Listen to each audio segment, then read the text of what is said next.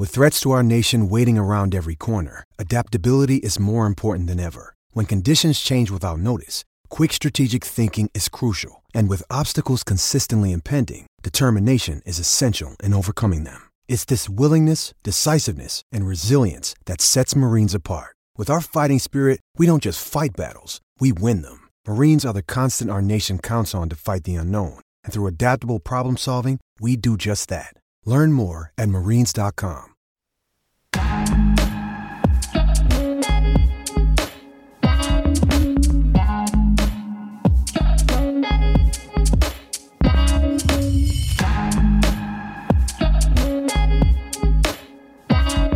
Welcome, welcome to Fearless with Jason Whitlock. I am Jason Whitlock, your host.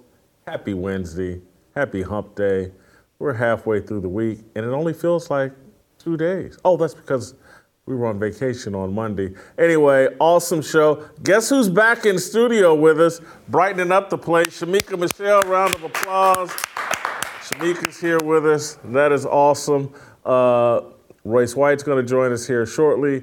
Anthony Walker, TJ Moe. Fantastic show for you today. Look, I, I was thought we would just keep descending, descending, descending into this, and on Thursday, on the first day of, of Pride Month, we would get there and we just because I'm just I'm going to attack this issue, but they're forcing me to attack it every day leading into Pride Month, and uh, we're going to do it again today. Great show, great fire starter for you. Let's uh, get right into it. Uh, watching the Dodgers Pride Night fiasco unfold, I'm reminded of the Breaking Bad episode, Half Measures. We love half measures, humans do, Christians do. If we need to drop 30 pounds, we'll lose 15 and call it success. We'll shack up and share expenses rather than get married. Rather than buy the car we can afford, we compile credit card debt and expose ourselves to usury. At the conclusion of season three of Breaking Bad, the protagonist, Walter White, wrestled with the unending problems caused by his drug dealing partner, Jesse Pinkman, a recovering drug addict. A third partner, Mike the Cleaner, the hitman for him, he advised White to avoid taking another half measure in solving their Pinkman problem. Mike, a former cop, told a story about a serial wife beater who eventually turned into a murderer. Mike regretted the half measures he took in trying to solve the problem. Mike wanted permission to kill Jesse Pinkman. Walter White chose a different path. It wasn't a half measure, he chose a bigger problem. In order to save Pinkman, White declared war on Gus Fring, New Mexico's drug kingpin. Clayton Kershaw, Blake Treinen, Trevor Williams, Anthony Bass, and all the other baseball players bothered by the Dodgers' embrace of the perpetual Sisters of Indulgence during Pride Month are in the process of learning there's a bigger problem than LA's most beloved sports franchise. It's a realization that all Christians must accept. The global economic agenda promoted by the World Economic Forum is the enemy of all Christ centered religious faith. The Dodgers prioritize the same diversity, equity, and inclusion values as Target, Bud Light, North Face, and Chick fil A. The owners of the Dodgers aspire to receive a high rating on their corporate equity, uh, sorry, corporate equality index, the business credit score that helps determine how much funding they'll receive from the central banking system. CEI is designed to enforce LGBTQIA inclusion in the workplace. Corporations are financially incentivized to celebrate and promote the Alphabet Mafia agenda.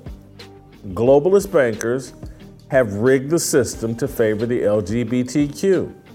Kershaw and Treinen, pitchers for the Dodgers, want their team to cancel the Pride Night invitation extended to the demonic Sisters of Perpetual Indulgence, a group of gay drag queens who ridicule Catholic nuns and mock Jesus with sex acts. Here's what uh, Kershaw had to say I don't agree with making fun of other people's religions. It has nothing to do with anything other than that. I just don't think that no matter what religion you are, you should make fun of someone else's religion. So that's something I definitely don't agree with. Treinen issued a statement that read in part I understand that playing baseball is a privilege and not a right.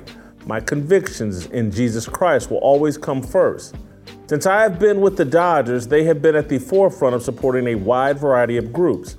However, inviting the Sisters of Perpetual Indulgence to perform disenfranchises a large community and promotes hate of Christians and people of faith.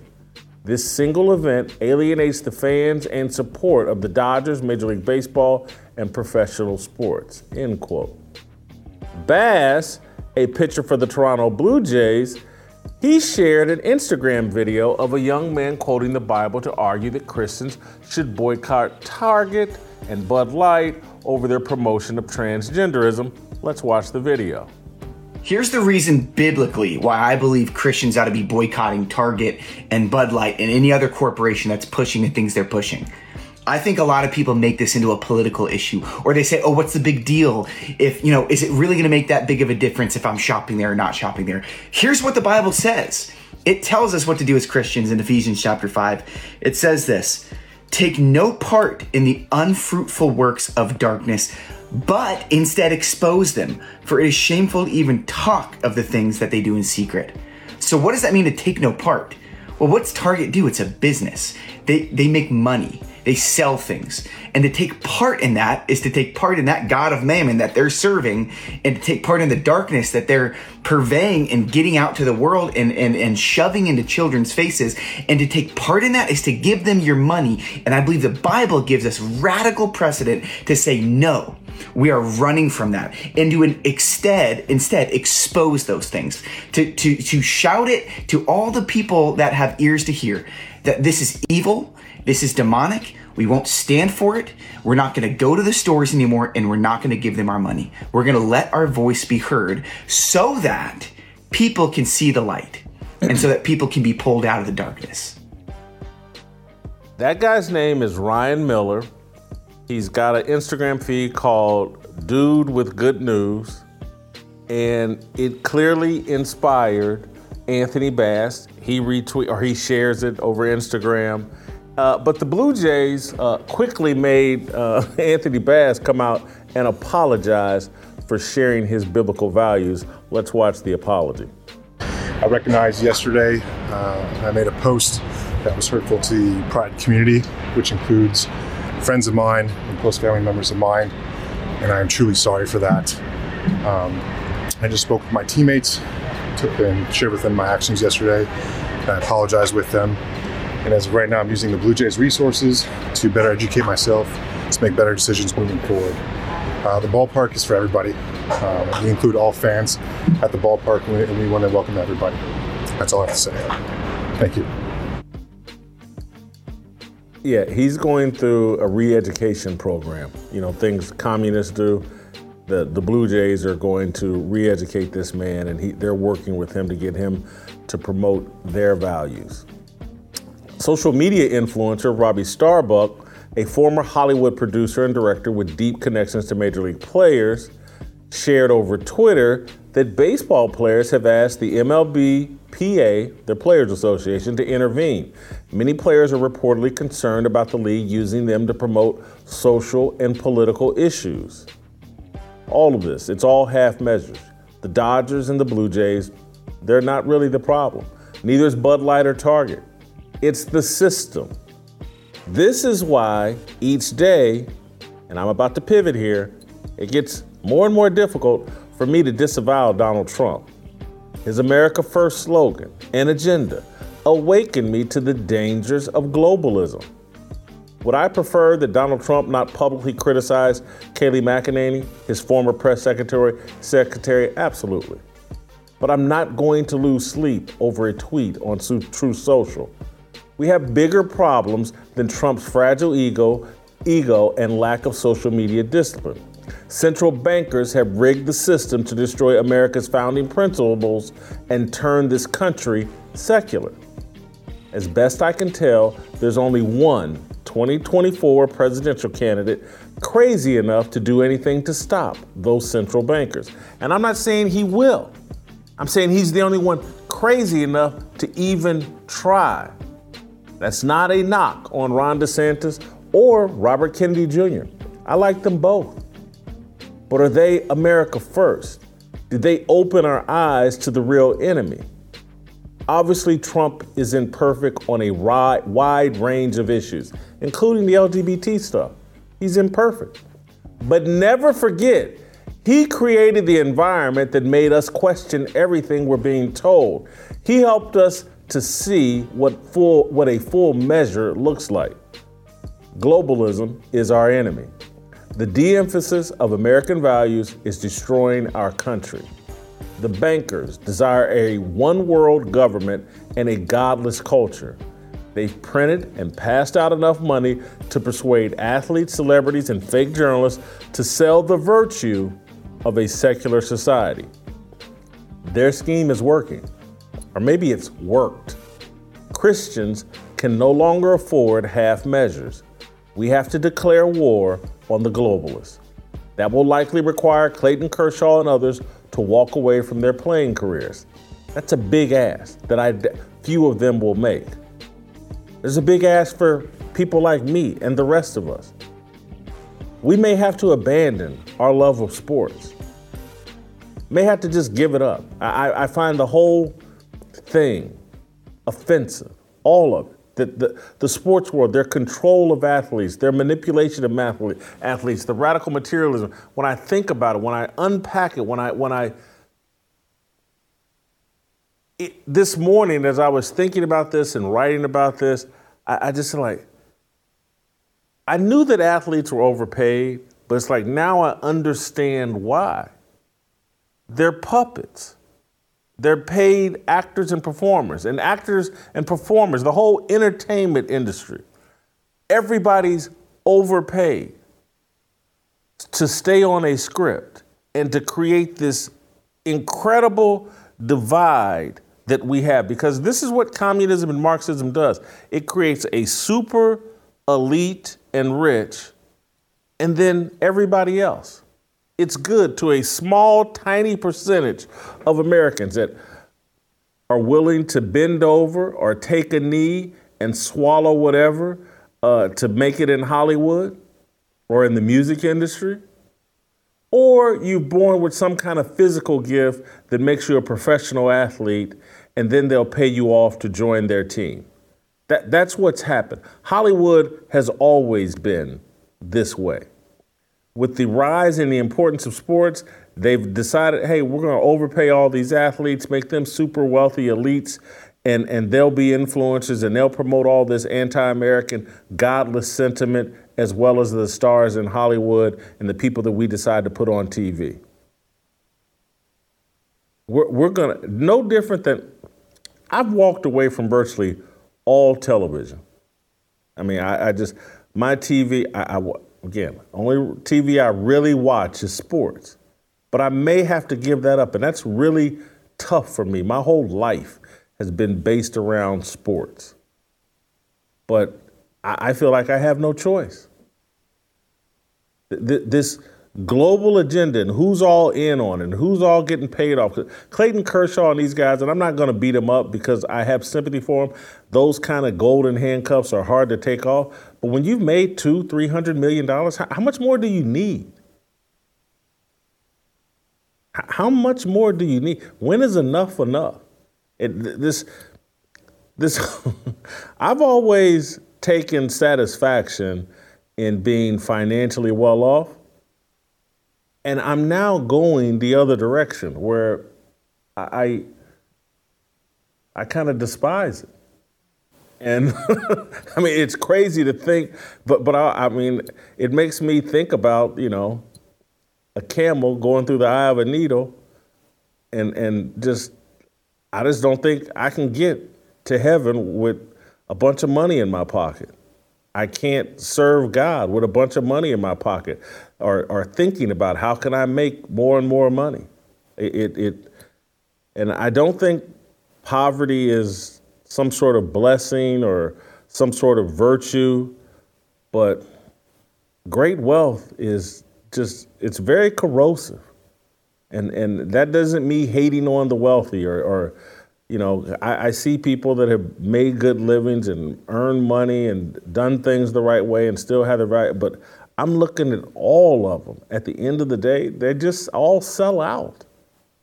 All the NFL owners, all the NBA owners, I'm sure some of them all came up with good values. I, I respect them, but it's so obvious. When, when Chick fil A is selling out, mm-hmm. it's time to just raise the white flag. Yeah, I was shocked by that. Yeah. I, I just, Chick fil A, they got all the right values, or we thought, and they sold out. Yeah. It, it, I'm going to invite uh, Shemeka and Royce into the conversation, but before I do that, I want to talk about uh, our partner that will never sell out and has never sold out, uh, preborn. Uh, I'd like to take a minute and have a heart to heart with you. If you're able, place your hand over your heart can you feel it? I know I can. My strong heartbeat reminds me that I'm alive. See, it's the same for unborn babies.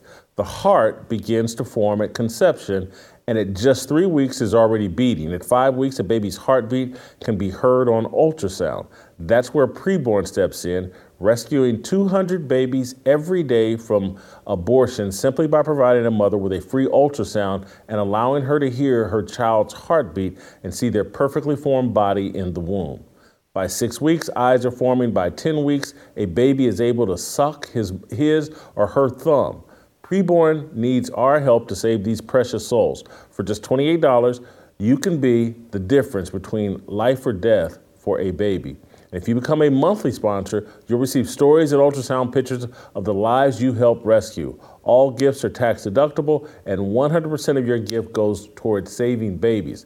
To donate, just dial pound 250 and say the keyword baby. That's pound 250, keyword baby, or donate securely my way.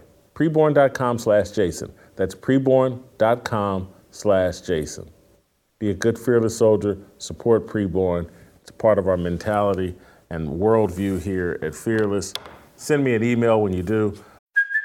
Hey, it's Kaley Cuoco for Priceline. Ready to go to your happy place for a happy price? Well, why didn't you say so? Just download the Priceline app right now and save up to 60% on hotels. So, whether it's Cousin Kevin's Kazoo concert in Kansas City, go Kevin, or Becky's Bachelorette Bash in Bermuda, you never have to miss a trip ever again. So, download the Priceline app today. Your savings are waiting Go to your happy place for a happy price.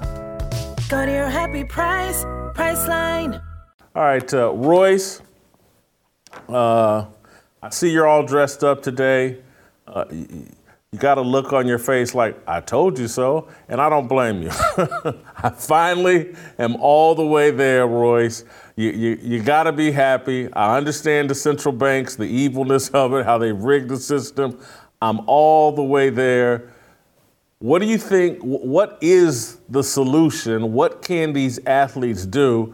I sitting around blaming the Dodgers or it seems kind of pointless to me. There is a much bigger enemy out here. Yeah, they they they don't understand that the entire, you know, the entire lifestyle that they live from, you know, root and branch, so to speak, is is the evil that they mean to condemn. I mean, the whole thing is the is the evil. They they seem to think, you know, when the guy says, "Well, I don't think anybody should make fun of any religion," he accepts the premise that secularism, scientism, corporatism aren't religions themselves. They're all religions, and the one religion that is obviously under attack is Christianity. And the whole thing, the whole thing is meant to undermine Christ since the inception of the scientific method after the Renaissance, after the Enlightenment, and and Rene Descartes and all these, you know, let's bridge the gap between man and science. As science has shown us more and more that there's a unique and and and intelligent design to the human existence and to the entire cosmos, they still don't want to affirm God. Doesn't that call the bluff on the scam to begin with? The more science shows us that there must be divine hands on our existence, they still won't affirm God because it was never meant to bridge the gap between man and God in the first place. It was always meant to subvert God. Okay, so they, they don't they don't understand it. I mean, they just they clearly want things to go back to normal, and it's not just them. You know, I love to say it's just them, the athletes. Oh, let's throw down on the athletes. No problem. I gave, I looked right in David Stern's face and the entire NBA institution that would have surely given me $300 million had I put on a dress. I looked at the entire institution and said, You can keep your money. Go ahead, keep it. I don't need it. We'll figure it out. Me and my people will figure it out. They want things to go back to normal, and it's not just them, it's the McCarthy's, it's the Ron DeSantis's. It's a lot of people out here, a lot of conservatives, a lot of 501c3 Christians with their tax exempt status. They want things to go back to normal. It's never going back to normal. There is no back to normal. All there is is a two front war. There's a two front war, there's an arms race on the global stage, and there's a race for supremacy and political control here at home, domestically. Two front war, and we got to fight both fronts at the same time. What do you think of my take that I come away from this like, yeah, I'm, I'm going to be patient with Donald Trump here. Uh, I, I, just haven't seen anybody else demonstrate to me that they're even capable of engaging in this war. And I'm not saying that Donald Trump is all in on the war, but he's capable uh, uh, of being all in. I don't see DeSantis as a legitimate option. But DeSantis works for. He's. I mean, come on. I, can't even get. I can't even. I can't even continue to give it any merit that Ron DeSantis is any in any way a feasible option. He's not. He's what? Look at who's backing him. Look at who's raising the money. Look at who's going out of their way to support him. The RNC, the outer bastion of New World Order, they're all behind him because he's the more palatable version of Donald Trump. That's it. He can appeal to suburban white women, and where he can appeal to suburban white women is a part of his character that says Donald Trump's too extreme, or there's a line out there that's too extreme. And that whole line, that whole narrative, that whole boomer post World War II Democratic uh, world, uh, Democratic liberal world order is meant to preserve the status quo. The great lie here, again, Jason, the great lie here is this the great lie here is that the, America's dominance, America's supremacy on the world stage is based on our currency. It's based on the US dollar being the reserve currency. It's a lie. The reserve currency is the top dog because after World War II, our military in the West had military dominance. Where our dollar is, our military is. Where our dollar is, our military will come and we will shoot shit up to preserve our national interest. The national interest is the military itself and now we're in an arms race. That's what we're doing in the Ukraine. That's why Ron DeSantis back backpedaled on his stance on the Ukraine, and Donald Trump continues to be what they call extreme or controversial in his position around the issue. We just want peace.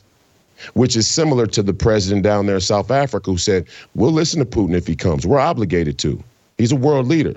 We're not beholden to the, we're not, we are not bound by the ICC, the International Criminal Court. We're constrained by it, but we're not bound by it. We're our own nation with our own people and our own our own agenda, our own sovereignty.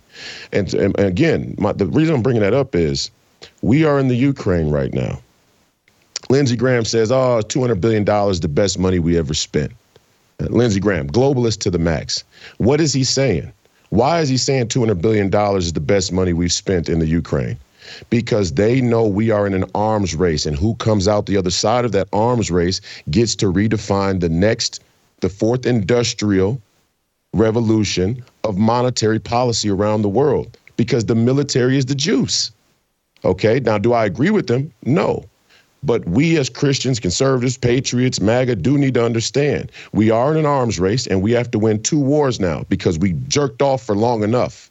Everybody needs to be able to jerk off in 8K. It wasn't good enough to jerk off the nudie mags. It wasn't good enough to jerk off, you know, with your binoculars and being a peeping Tom. That wasn't good enough. Now we got to do it in 8K. And 50% of the internet is porn. So we are jerk offs. It's not that the 200 billion, what, what he's saying is who's going to come out of the arms race is going to dictate the monetary policy going forward. They're going to dictate the monetary policy. And what's happening right now is two world superpowers are displaying their military capacities for each other in a in a in a, in a theater called the Ukraine. That's it. And we have to win both wars because we jerked off too long. We got to win the war, that arms race. We do have to win it because we know what will happen if the Chinese take over. We'll all live under a totalitarian slave system. We know that. We know that because the Chinese are doing it to their own people there in China now. We know what'll happen if Russia takes over. You can never trust the Russians. Period. You just can't trust them. We know what'll happen if we win and the globalists keep control. They'll use China as the scapegoat to leverage their already totalitarian system against the entire rest of the world that's bought into the manufacturing consumer base, the consumerism. We know what'll happen if all these people win. So we have to win the arms race and we have to win here at home politically. And Ron DeSantis is working for the central bankers, or they believe he will do their bidding. And the war in the Ukraine is their interest. Do you think the same can be said of Trump? Donald Trump has tried to navigate politics with people around him that I wouldn't have trusted, that I certainly, many people said were bad from the jump. But he comes from, you know, he, he comes to politics. What what you have to what you can criticize Donald Trump about is the same thing that in the end ends up being an advantage for him and not becoming completely consumed by the machine. And it's a big machine. And I'm not saying he hasn't made mistakes, certainly when it comes to picking people around him. But I mean, imagine, imagine you come from being an entrepreneur into the wide world of corrupt politics. Who can you trust?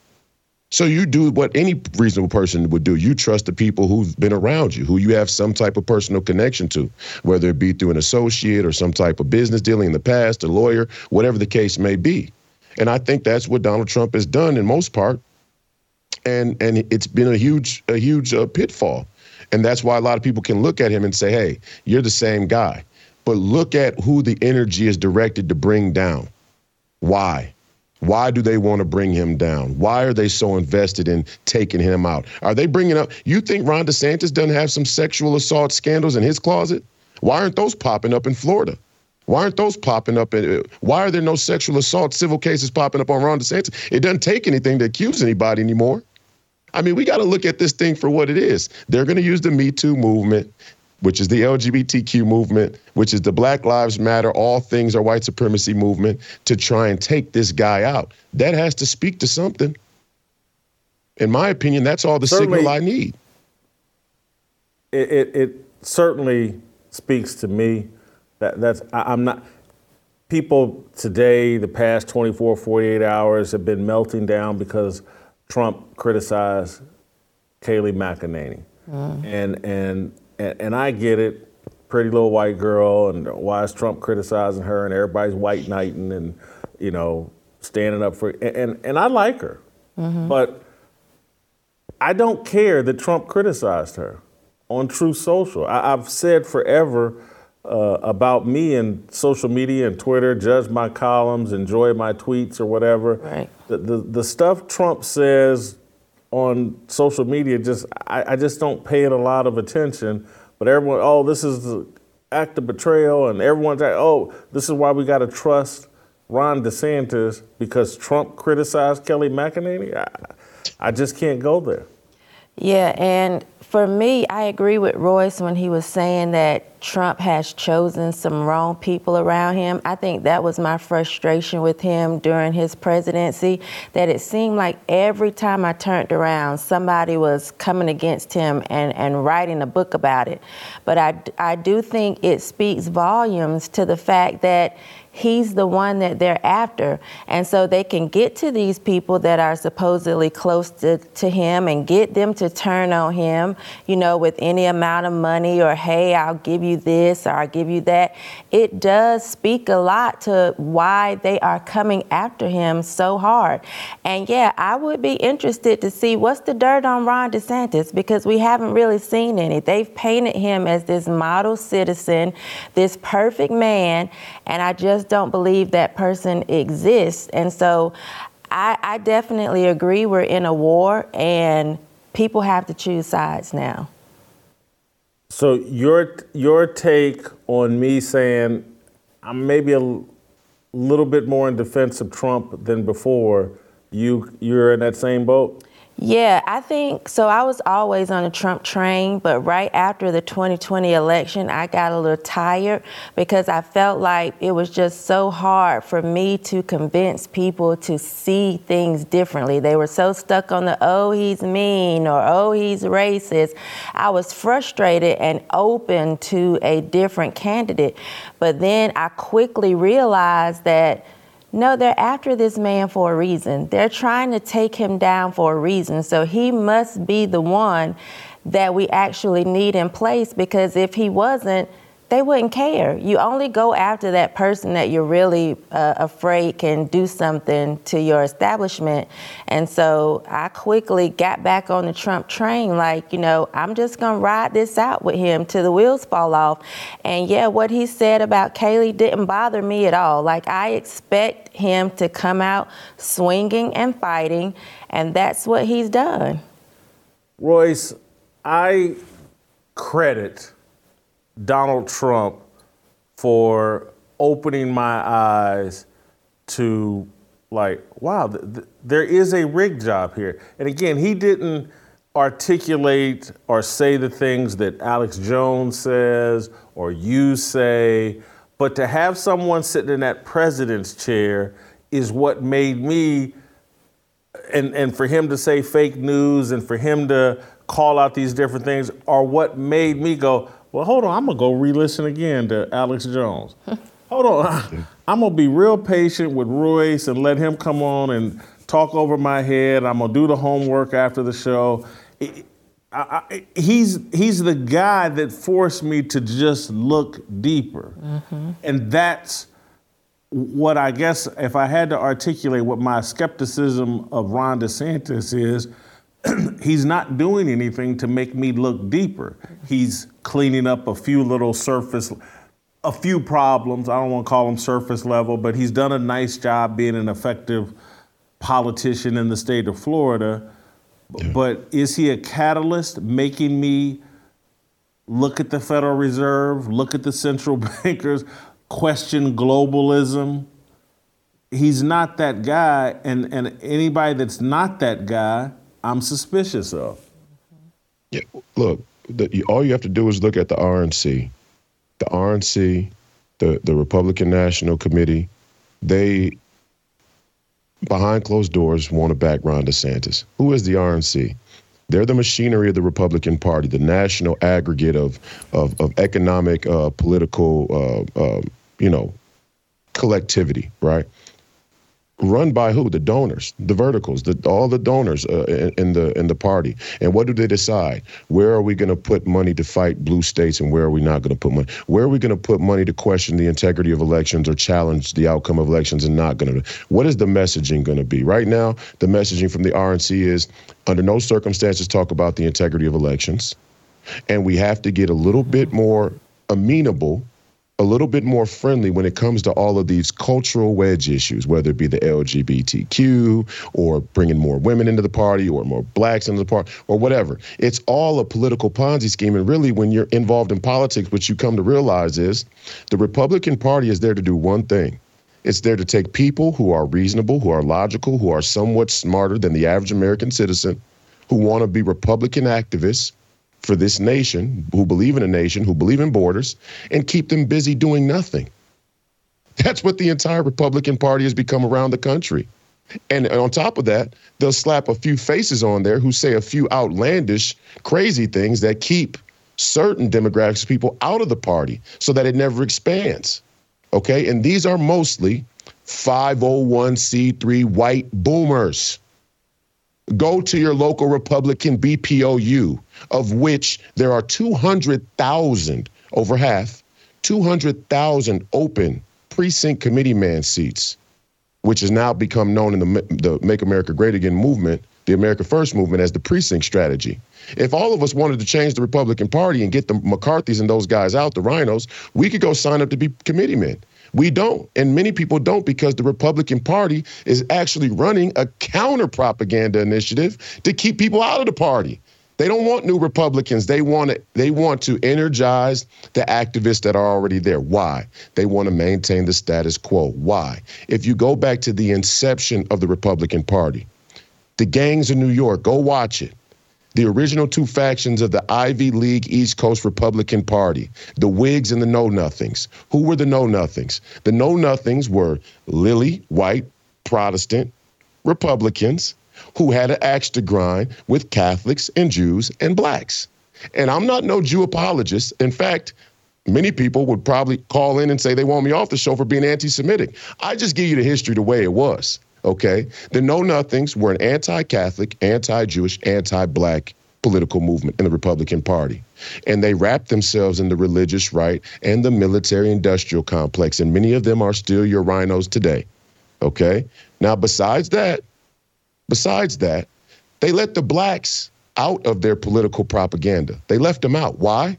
Because the Democrats already had control over the slaves when this whole deal went down, gangs and the Democrats were already running the black folks at that time. So they didn't need to include anti-black propaganda into their political movement. But it was very anti-Catholic and it was very anti-Jewish. And these were your 501, these would become your 501c3 Protestants who say the government and my tax exempt status is above God. We need to keep politics and, and religion separate we need to we need to uh, welcome all religions, right? And I love when Tim Gordon came on the show and tried to outline for you how Vatican II was a was a Catholic a, a Catholic chapter in, in our in our church's history, where the Catholic Church is on record as trying to become more Protestant. And this is when much of the pedophilia came in. This is when it became more LGBTQ friendly, more women friendly, more this friendly, more that friendly, more of the world and not of the church. This was on the record of being a movement, a council that was explicitly trying to bring more Protestants back into the church. And what happened? The Catholic Church became more Protestant. Okay? I'm just showing you the history. I know people don't like that, but it's the history. You could go check it. This is all in the this is written. This isn't me talking. This is just the history. You could stop jerking off the Pornhub and go find yourself. Okay? My point is this again, the know nothings, anti-Catholic, anti-Jewish movement, the Democrats already had control over the blacks. This is the uniparty today. The neocons and the rhinos maintain a vast hold on 501c3 Protestants. These are the people who watch Fox News and talk about $900 thefts out of your local department stores and act like it's the sign of the end of the world. Do you think you think that has anything to do with economics? You're a fool. Let me explain this. One, and this is I'll say this before I go. Let me explain this to you. Democrat cities allowing young black men to come into a store and take $900 worth of merchandise has nothing to do with business, money, or economics. It doesn't hurt Walmart. It doesn't hurt Target. It doesn't hurt Best Buy. Why? There's already a 2,000% markup on the merchandise, on the products, because they're running a crony capitalist Ponzi scheme.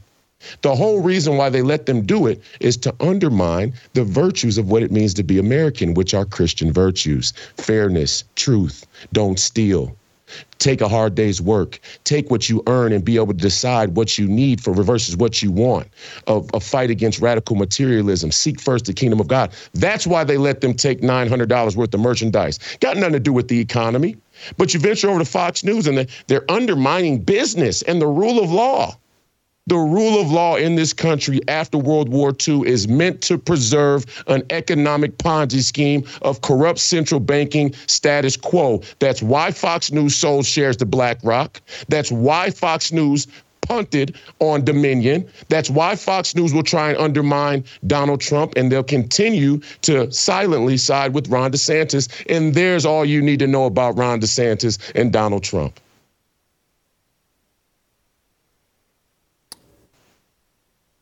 Did, Roy, that was awesome stuff. Mm-hmm. Did, did, did did you suggest the movie Gangs of New York in helping oh, yeah. to understand what you just unpacked? Yeah, yeah, the potpourri, right? The kid, the uh, the butcher, right? That was the that was the original um, East Coast, what would become the East Coast Ivy League faction of the early Republican Party there in the East Coast corridor. That has now become much of the donor base, the elitist donor base. Remember, Remember, after World War II, what what what what brought us into alliance with Great Britain in World War II? the Atlantic Charter, right? And there was this Atlanticist movement, one that we still behold to today, that we are an Atlantic power, that we are Atlanticists, we are European. We're not European. We're not Western European. Despite our marriage and love affair with the crown, which we need to divorce from immediately, we are not an Atlantic power. We are a Western Hemisphere power, and really, we're a Pacific power. We're not an Atlantic power. However, the Atlantic Charter, okay, these East Coast Republicans became the Rhino Uniparty. That's what it is. And and and and and what have they preserved? What have the neocons preserved? The affection with the crown and and and protecting Great Britain's interests after World War II. That's what we did. That's what Bretton Woods Conference was. The, the entire global monetary system was restructured on the tail end of the Allies' victory in Europe in World War II, of which we actually laid the platform for. Now I'm going to say something that sounds anti Semitic. Forewarning, spoiler alert, okay? After World War I, Germany lost. Germany was forced to pay reparations. Guess who paid their reparations? Guess who paid Germany's reparations during after World War I? Wall Street bankers. We did. Our Fed. The Fed fronted the money to pay Germany's reparations for war crimes in World War I. And guess what that led to? That led to the platform that Hitler would then use to galvanize a grassroots German movement that said your Jewish bankers are the reason why the German economy imploded. And it did implode. And guess why it imploded? Because when America's economy hit turbulence at the end of the 20s in the rebuild, they called in the loans on the Germans. They charged the Germans interest and they called in those loans. And Germany couldn't pay yet because they weren't up and running yet. They weren't what they would become in World War II. They were on their way. We saw that for them. We saw the opportunity to rebuild a war torn Germany. And we invested in it because never let a good crisis go to waste, right? Especially when you're in the money game, when you're in the chicken game for all my cats in the hood. When you when you're in the chicken game, you never let a good crisis go to waste. You fund a crisis because there's always a profit in the rebuild. We paid their reparations. We said, we got you, we'll pay. Then, when our economy hit turbulence, we said, you got to make good on the interest. You got to make good on the loans. Germany couldn't do it. Their economy implodes. Hitler comes to power and says, all these bankers are the reason why you're living in abject poverty now. They rise the Nazi Party. And what does the Nazi Party become? Globalists everybody depicts them as nationalists. No, they got going on nationalist rhetoric, but they were globalists. They tried to take the French Empire, the British Empire, and the Russian Empire in 10 years. It doesn't get more globalist than that. World War II was a fight between two globalist groups. One group won, one group lost, and the one group that won actually had money ties with the group that lost. And that's what these jerk offs at home don't want to admit. They don't want to confront it because they want to live in this dichotomy where they can choose one good guy or the other. All the easy choices are behind us, all the easy decisions are behind us now. We've been lied to double cross, triple cross. Thank you, Royce. That was awesome. I got a lot to think about tonight. yeah, and I think that's what kind of surprised me about the Republican Party. Like, technically, I'm unaffiliated, but when I stopped voting Democrat, I thought, oh, surely the Republicans are really on the right side of things and they're going to be fighting, and I want to fight alongside with them and bring people from the Democrat Party. And then I realized they don't want. Um, they don't want my kind, you know? And it is kind of like they're gatekeepers for um, you know the people that actually want to come in and make change and do something. When I noticed that uh, people like Scott Presler out here knocking uh, on doors and really trying to get people into the party, they completely ignore him, or you know the the whole walkaway movement is completely ignored. And when I saw they put like Ronna McDaniel right back in position that made me think, you know, when I hear Royce and you guys talk about the uniparty, like there's definitely a uniparty, but I think I was blind to that when I first, you know, walked away from the Democrat Party because I just assumed if this isn't the, the good party and the one that wants to see us get ahead, it must be the Republicans. And certainly that has not been the case.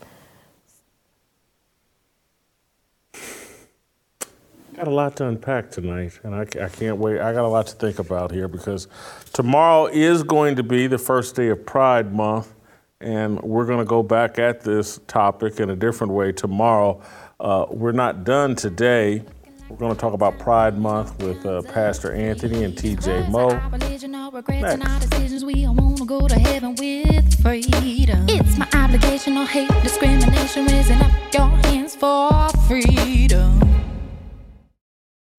When you need mealtime inspiration, it's worth shopping Kroger, where you'll find over 30,000 mouthwatering choices that excite your inner foodie. And no matter what tasty choice you make, you'll enjoy our everyday low prices, plus extra ways to save, like digital coupons worth over $600 each week. You can also save up to $1 off per gallon at the pump with fuel points. More savings and more inspiring flavors make shopping Kroger worth it every time. Kroger, fresh for everyone. Fuel restrictions apply.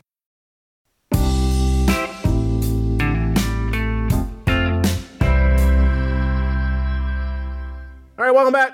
Time for a little Tennessee harmony. Uh, Anthony Walker in studio with Shemeka and I. TJ Moe joining us via Skype from St. Louis. Anthony, if you'd bless our conversation. Father God, we're thankful for today and thankful for your blessings. Father, as we discuss the things today that we will discuss, we pray that it's pleasing, acceptable in your sight, uh, that it is uh, covered with love, but also considers uh, the warnings of your word. Bless us and keep us. In Jesus' name, amen. Amen. Uh, so I want to talk about pride and indul not pride and inclusion. Mm-hmm. Uh, pride Month is all about being inclusive. And, and so I'm wondering if inclusivity is a big part of the Bible and something that Christians should be worried about. I'm a little skeptical, but but I'm also concerned like uh, the Dodgers and this Dodgers controversy is bringing into focus the Sisters of Perpetual Indulgence, and if we could just get them disinvited, that would be considered a victory by Clayton Kershaw and members of the Dodgers. Mm-hmm. They seem to be a Pride night. That's great and and that's a bit baffling to me as a Christian and a believer. like pride is not a virtue and certainly pride in a sexual behavior is not a virtue and so we've already set up a losing argument like a victory is hey these crazy uh, drag queens won't get to mock nuns but we're going to celebrate Pride Deal because that's inclusive, and inclusivity is a great thing.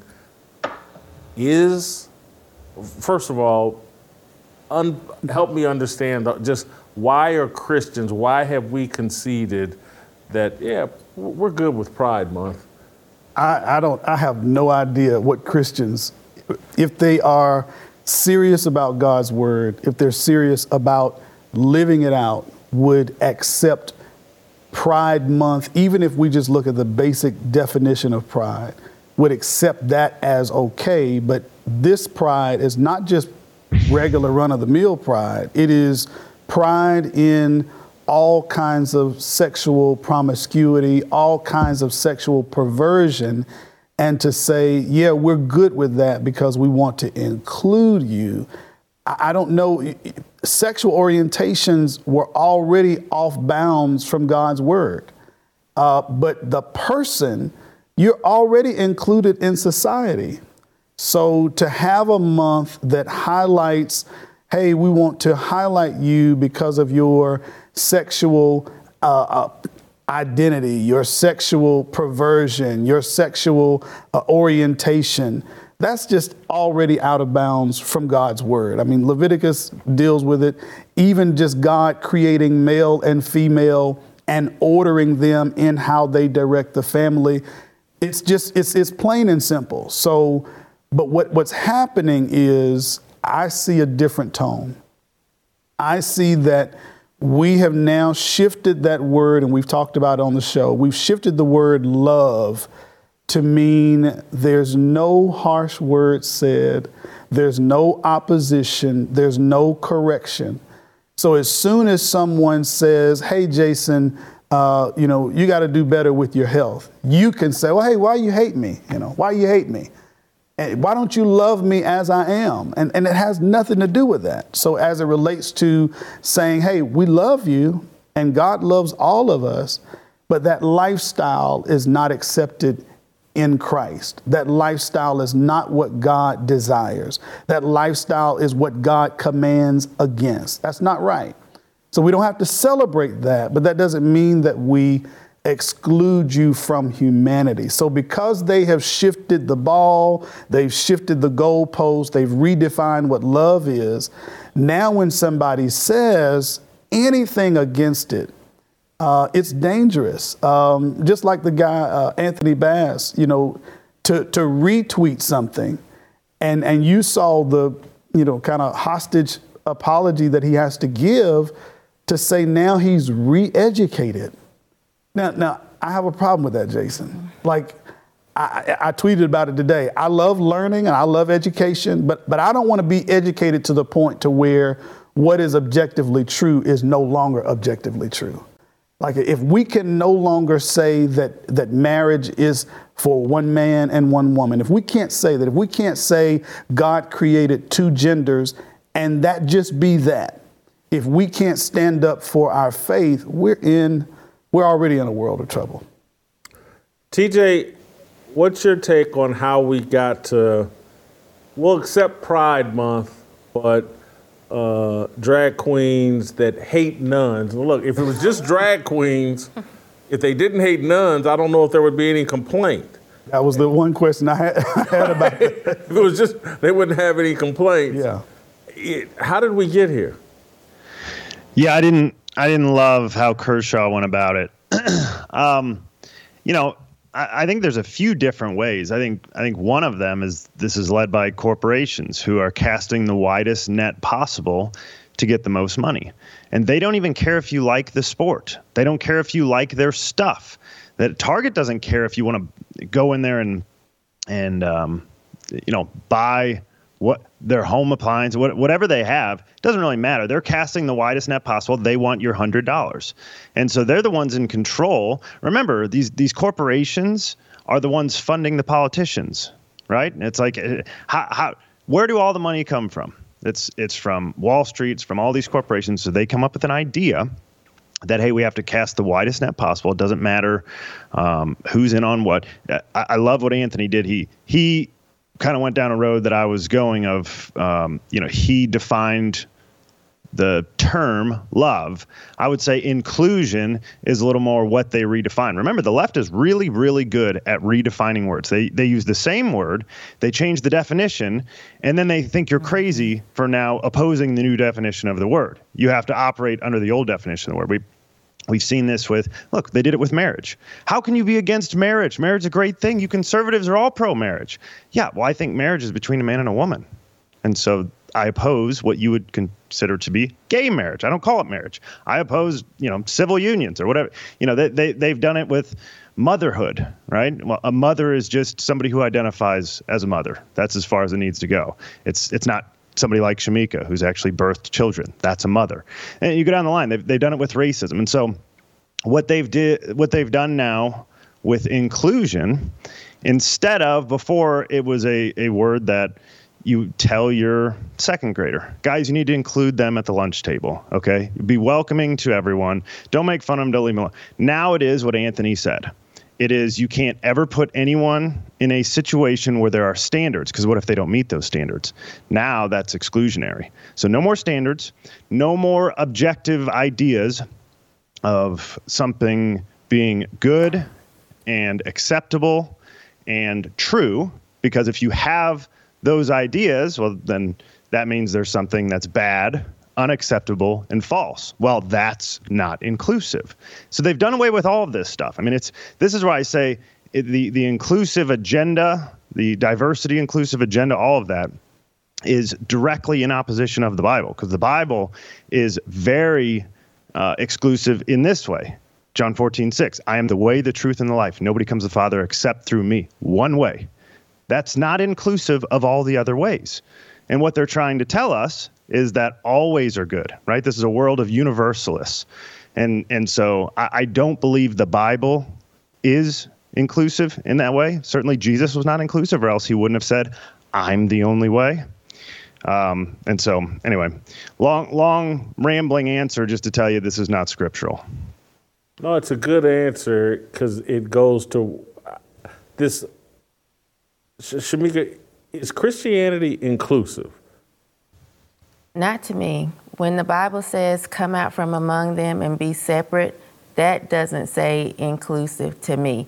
And when I think back in my childhood, we used to have those members only jacket. And when people wore a jacket that kind of looked like a members only jacket, but it wasn't, they got picked on. So I'm trying to figure out why, as Christians, we are having a hard time picking on the people that are wearing the imposter jackets or that are not actually members. And it frustrates me for them to even put this under the umbrella of love because love is not proud, which would then just exclude pride altogether. And you know, we can't continue to go down this path of love. When I think of love, the opposite of love would be hate. You know, uh, spare the rod hated the child. And so, even as a parent, there are times when I have to say something that is just harsh to my kids, or they may see it as harsh, but it's the truth. And it's exactly what they need to get in step and get in line and to be corrected and to be better people.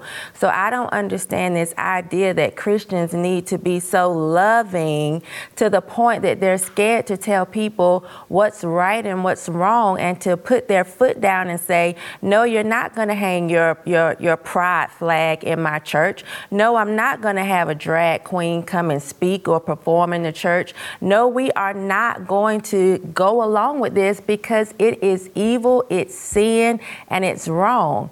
And this this whole premise of love and just being exclusive, it doesn't even line up with what y'all claim to believe as Christians. You know, you say you believe in the Bible, let me see it. I go back to this whole thing I say all the time I'm a fruit inspector. This is what you say you believe, so then why can't I tell? Why don't I see the fruit of that? Yes, you don't have to be, you know, mean to people. I don't want to see anybody, you know, harmed or hurt or murdered, but that doesn't mean that I have to accept your lifestyle or shut up and not tell you that it's wrong. One of the things I was telling you earlier today is it frustrates me when people feel like anything that you say against the LGBTQ and the P is silent community is bashing. I hate the term gay bashing. I have gay friends, okay? We have to say that, right? Got white, Jew, you know, I got all those types of friends. They understand that I don't agree with that lifestyle. Does that mean that I wouldn't go to bat for them or, you know, if somebody was trying to beat them up or hurt them, I would. But I do not think men should lay with men and women should lay with women. That's just the bottom line. And if they have a problem with me saying that, then truly we aren't friends. You're looking for a puppet, you're looking for somebody to promote you in your sin. I'm not doing that. The same way, if I was a murderer, I wouldn't expect somebody to be saying, you know, let's get her this murdering flag. Let's just, you know, promote her in her murdering. And maybe, you know, I'm not going to murder, but, you know, I'm not going to tell her murder is wrong. You know, it just, it's silly to me. And it frustrates me because someone said to me in this song that I'm doing with Bryson, I'm going to be gay bashing.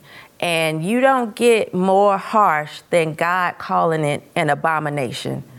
Period. Mm-hmm. There's, you that's know. The, that's that whole deal, though, about changing, as we've been talking about, changing words, changing yeah. the meaning, like gay bashing, just because I disagree just because I look at the scriptures and the scripture, the guideline, the, the instruction manual for my life, God Himself, the Creator, says that's an abomination. I have to leave it at that. And, and, and, and I, if I disagree, doesn't mean I hate you. It doesn't mean I'm bashing you. I'm not abusive. Even the terminology that, you know, these particular days, the trans day of visibility, the uh, LGBTQ, all these days of visibility, they're, they're saying it as if, well, we don't exist, or you're treating us as if we don't exist. You're here. You yeah. claim to be whatever you desire. I see you, but I don't have to honor, I don't have to highlight, I don't have to praise that particular lifestyle. Pretty good example there about murder, theft, etc. We're not going to have a thieves, you know, day of visibility. All those people have stole stuff. You know, let's recognize and honor them today. But this is a problem because I'll, I'll bring it back to the root. It's a problem because we don't, we no longer take our identity from God. We want our identity to be in everything else rather than what God has called us to. So, because of that, you got to recognize my identity. You got to recognize how I say and who I say I am versus who God says I am. And that's the idolatry in it all. And uh, Anthony, if you could just sure. give an authoritative opinion on just the word inclusivity and as it relates to Christianity, the Bible, it, because they have really turned this into the key for are you being inclusive? And if you're not, you're not a good person. And being, the most important thing any employer, any business, any group is like Kappa Alpha Psi. Are you being inclusive? Is everybody? Can Jason Whitlock get in when his GPA was a 1.7? Yeah. And, you know, and I was. That's I literally had that. It's like no, they didn't want me and you know my GPA wasn't good enough. They didn't need to be inclusive and lower their standards to let me in. But it's like as Christians, mm-hmm. we have to lower all in standards to be inclusive. Mm-hmm. I just that can't be consistent. So the term, as we've been trying to deal with, the term inclusive carries with it the connotation that this is forced, this is mandated. So it is, as you pointed out, we have the group, we have the fraternity, the sorority, et cetera. And to be inclusive means that I have to grab you and force you in. Biblically, we don't find that terminology, we don't find that mandate. What we do find is that all are welcome. Now, welcome means these are the standards that you have to live by but you're welcome to live by that. Jesus says, if anybody wants to come follow me, that's everybody, right? Anybody want to come follow me, you have to deny yourself, take up your cross, and follow me. Now, now I determine whether I want to be in or if I want to stay out in the world. Mm-hmm. But if I'm in, now I recognize I have to live by God's standards. So that means that yes, I'm free to do all that I would like that are according to his standards. Otherwise, I am excluding myself. Mm-hmm. I'm telling God, no, I'd rather not, I'd rather do it my way. But as we've been talking about, now we've taken this term inclusion to mean, okay, here are our standards, but that means that Jason can't be in. Oh, no, let's put him in. Now, now I'm forcing this, I'm mandating this. And that, I don't find any scripture to that. Jason, you're welcome to live by these standards. And if you're not going to, that's not me excluding you, you're excluding yourself. You're right. saying, hey, I don't want to be a part. So, so that, that shifts the blame, that shifts the narrative. Now that's on you. So even as it relates to our church, anybody that desires to come, they're welcome to come here.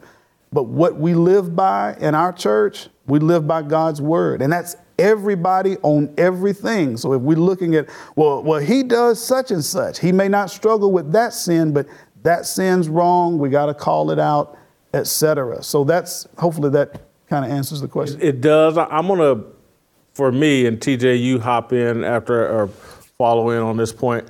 I, I sit here. And I'm gonna now.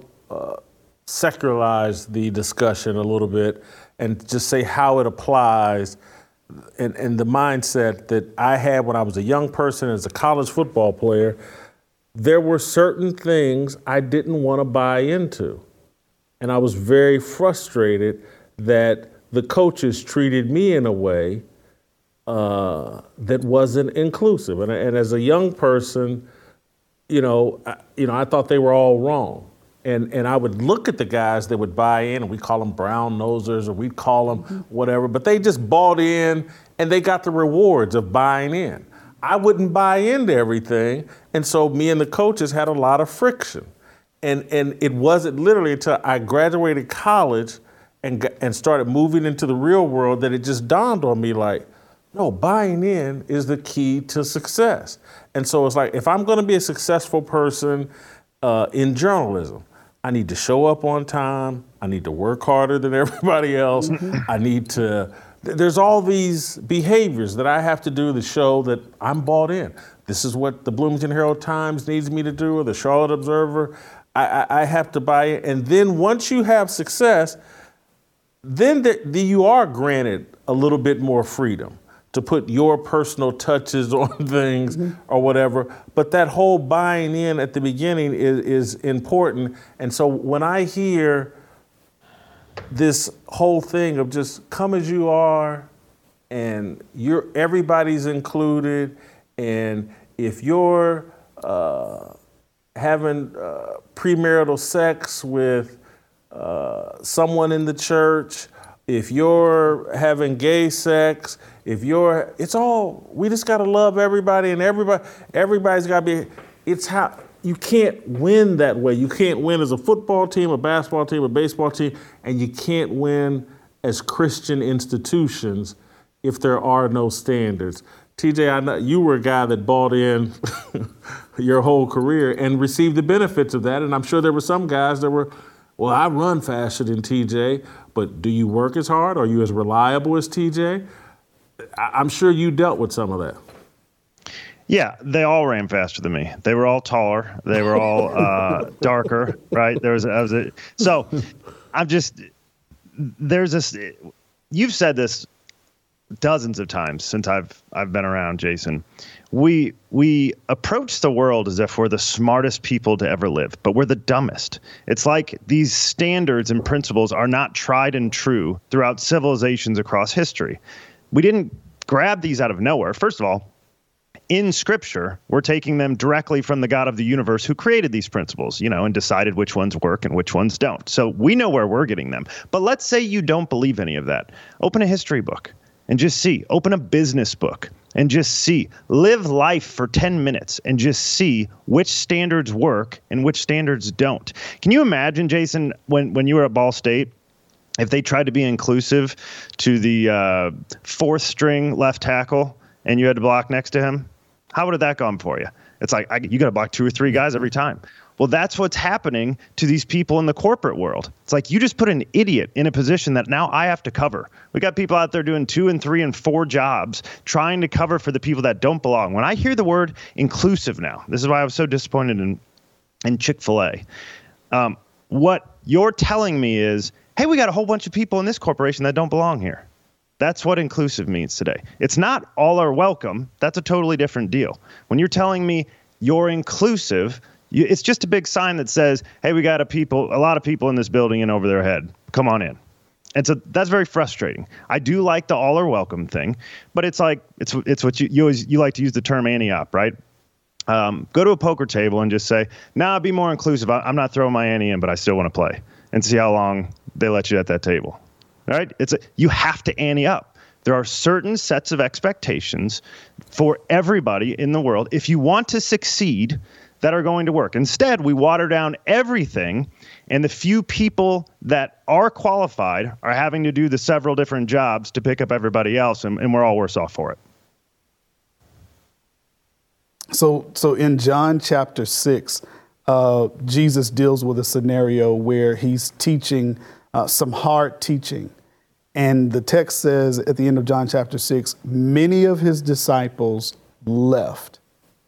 Now, at that point, Jesus could have lowered the standard and said, wait, wait a minute, guys, hold on. I know that's hard, but but but wait a minute, come on, come on back. He didn't do that. He let them walk. And his mm-hmm. next turn was to look at the 12 apostles and say, Are you guys leaving too? He was not bending or sha- reshaping or adjusting the standard because a group of people left and said that was too hard to do. We're all called to repent. We're all called. So I can't come to God and say, "Man, I love all this stuff you got going on, but but this is how I want to do it." And if you if you're going to be an inclusive God, then you're going to change that and allow me to be. No, he'll let me walk because he has the standard. If we're going to live by God's standard, if we're going to live, and, and that's the standard that has sustained throughout all of time and eternity, then we got to get get on get on board with God. I'm excited about what's coming this month because I think people are frustrated. I think people have figured out, like, hey man, this slippery slope thing is real. Because I think 10, 15 years ago, oh, there, there's no slippery slope. They, they just want to get married. That's it. and it's going to be over. And now here we are, and it's like, oh wow, there is a slippery slope. And so I, I actually and TJ and I were having this argument either yesterday or this morning. And even though I'm critical of Clayton Kershaw and the athletes and blah, blah, I do see them inching towards the truth. And, and it's because it's been so shoved in our face mm-hmm. that, and I look at Samantha Ponder over at ESPN. She came out today and st- doubled down on her position. And tomorrow, E ESPN is going to fly a trans flag over their campus to, cel- to celebrate the kickoff of, of Pride Month. And it's, it's for anybody that's a believer, it's becoming so apparent like, whoa, our values are being pushed out. These values that are really evil and wicked are being pushed in. And so I'm actually in kind of an upbeat, optimistic mood that people are going to be provoked. The, the Christians are going to have to come out of the closet. They're being forced out of the closet. Mm-hmm. Am I foolish for having that optimism? No, I think you're right. I think because of everything that we've seen the past few years, and now, especially them coming after children so hard, people are deciding to choose a side. It's like you're being forced to choose a side mm-hmm. because we, you know, so many of us, like myself, I walked away from the church and I was fine. Like, okay, I don't need to speak up. They'll do it. You know, I don't need to speak out. Hmm. There's pastors and ministers and prophets and so called apostles. They'll do it. And I was forced to actually have to take a stand. And when I saw something that wasn't right, I had to cry loud and spare not. And so I think that there are so many people that either you're going to be quiet, you're going to be silent, and you're going to be miserable, or you're going to have to choose a side and, and say, okay, this has gone a little bit too far, and I just can't sit silently anymore. So I definitely believe that people are going to this month just come out of the closet.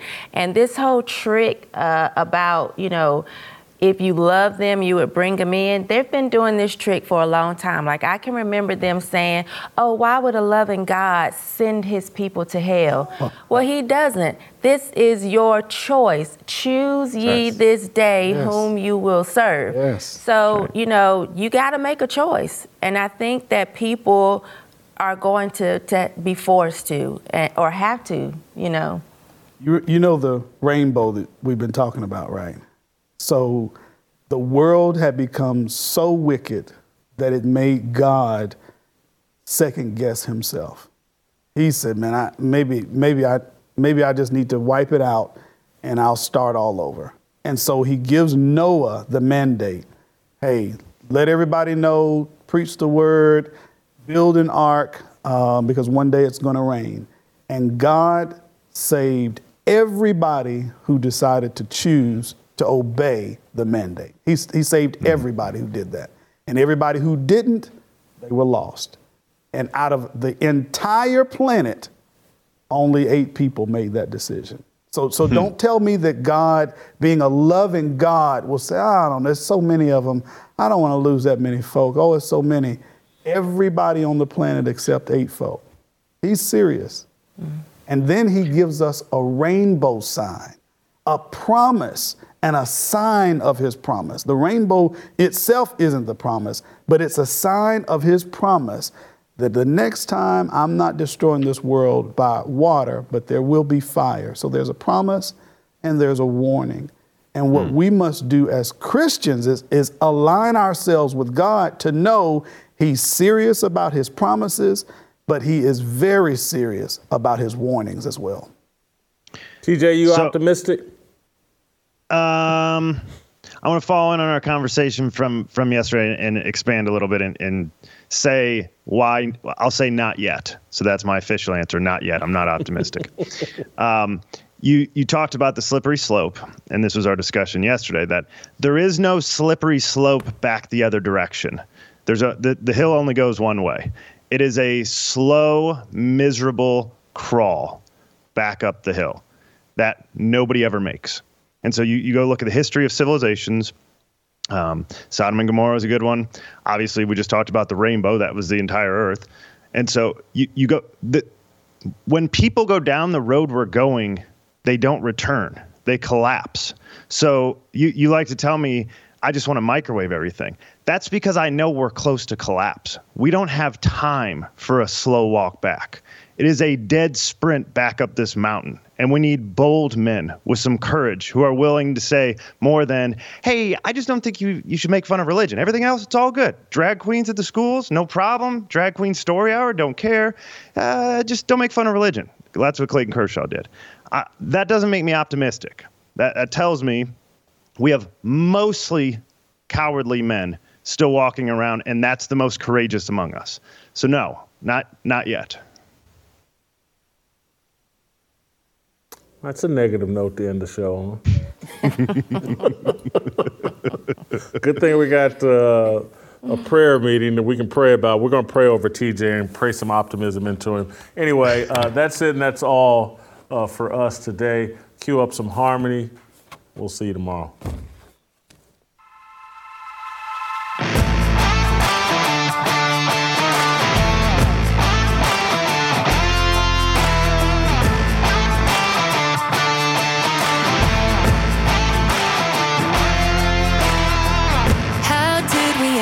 Up so divided?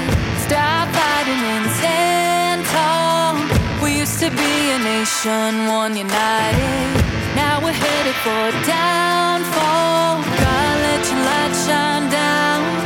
What we need more than anything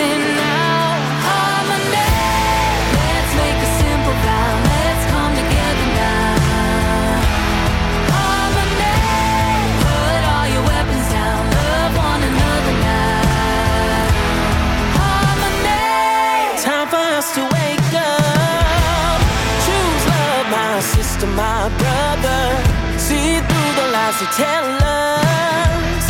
Cause together we're so much stronger. God, let your light shine